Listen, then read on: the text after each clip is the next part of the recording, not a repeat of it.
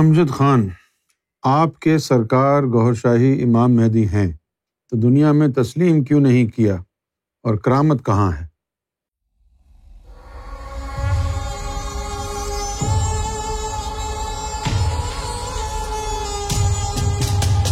آپ کے اور ہمارے نبی محمد صلی اللہ علیہ وسلم کنفرمڈ نبی بھی ہیں اور خاتم النبیین بھی ہیں، کیا ساری دنیا ان کو تسلیم کرتی ہے؟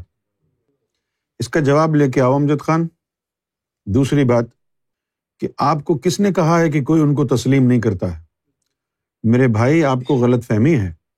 صرف اس یوٹیوب چینل کے اوپر کم و بیش 7.5 لاکھ لوگ امام مہدی مانتے ہیں سرکار گوھر شاہی، اور اس کے علاوہ اور بہت ہیں۔ اگر کسی شخصیت کو 20 لاکھ آدمی امام مہدی مانتے ہیں تو آپ کو بھی غور کرنا چاہیے کہ ایسی کون سی بات ہے جس کی وجہ سے 20 لاکھ انسان ایک شخصیت کو امام مہدی تسلیم کرتے ہیں۔ میں یہ نہیں کہہ رہا کہ آپ آنکھیں بند کر کے مانیں، دس از نن آف مائی بزنس۔ آپ کی اپنا ایمان ہے، اپنی زندگی ہے، آپ اپنے خدا کے آگے خود جواب دہ ہیں۔ میں آپ کو نہیں کہہ رہا کہ آپ مانیں، میں آپ کے سوال کا جواب دیتے ہوئے یہ کہہ رہا ہوں کہ جب 20 لاکھ آدمی کسی شخصیت کو امام مہدی مان رہے ہوں تو پھر آپ کو ان سے پوچھنا چاہیے بھائی تم کیوں مان رہے ہو۔ رہ گئی بات کرامت کی، کرامت وغیرہ جو ہے آپ کو پتہ ہی نہیں ہے کیا ہوتی ہے، آپ تو ایسے ہی لکھ رہے ہیں۔ آپ کو کیا پتہ کرامت کیا ہوتی ہے؟ آپ کو کیا پتہ معجزہ کیا ہوتا ہے؟ آپ کو یہ نہیں پتہ کہ کرشمہ قدرت کیا ہوتا ہے۔ تعلیم کی بات کریں اور آپ کو یہ بھی نہیں پتہ کہ تعلیم کیا ہوتی ہے۔ ایک ظاہری تعلیم ہوتی ہے، ایک باطنی تعلیم ہوتی ہے۔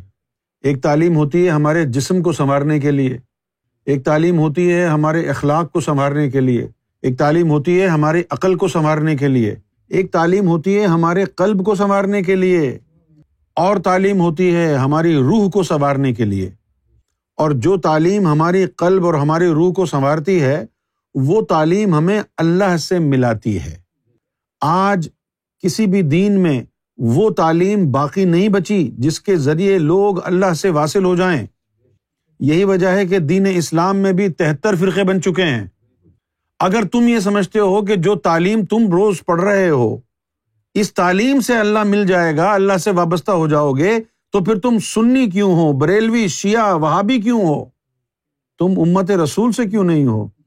اس لیے نہیں ہو کہ جو تعلیم تم حاصل کر رہے ہو اس تعلیم سے نہ تو تمہارا دامن محمد رسول اللہ سے جڑا، نہ ہی تمہارا تعلق اللہ سے جڑا ہے۔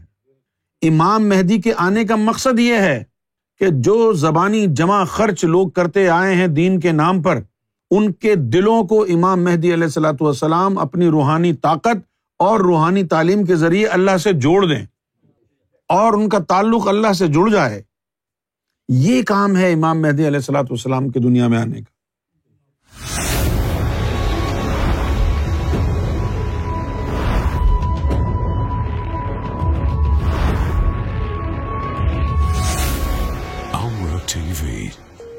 The place to connect with God.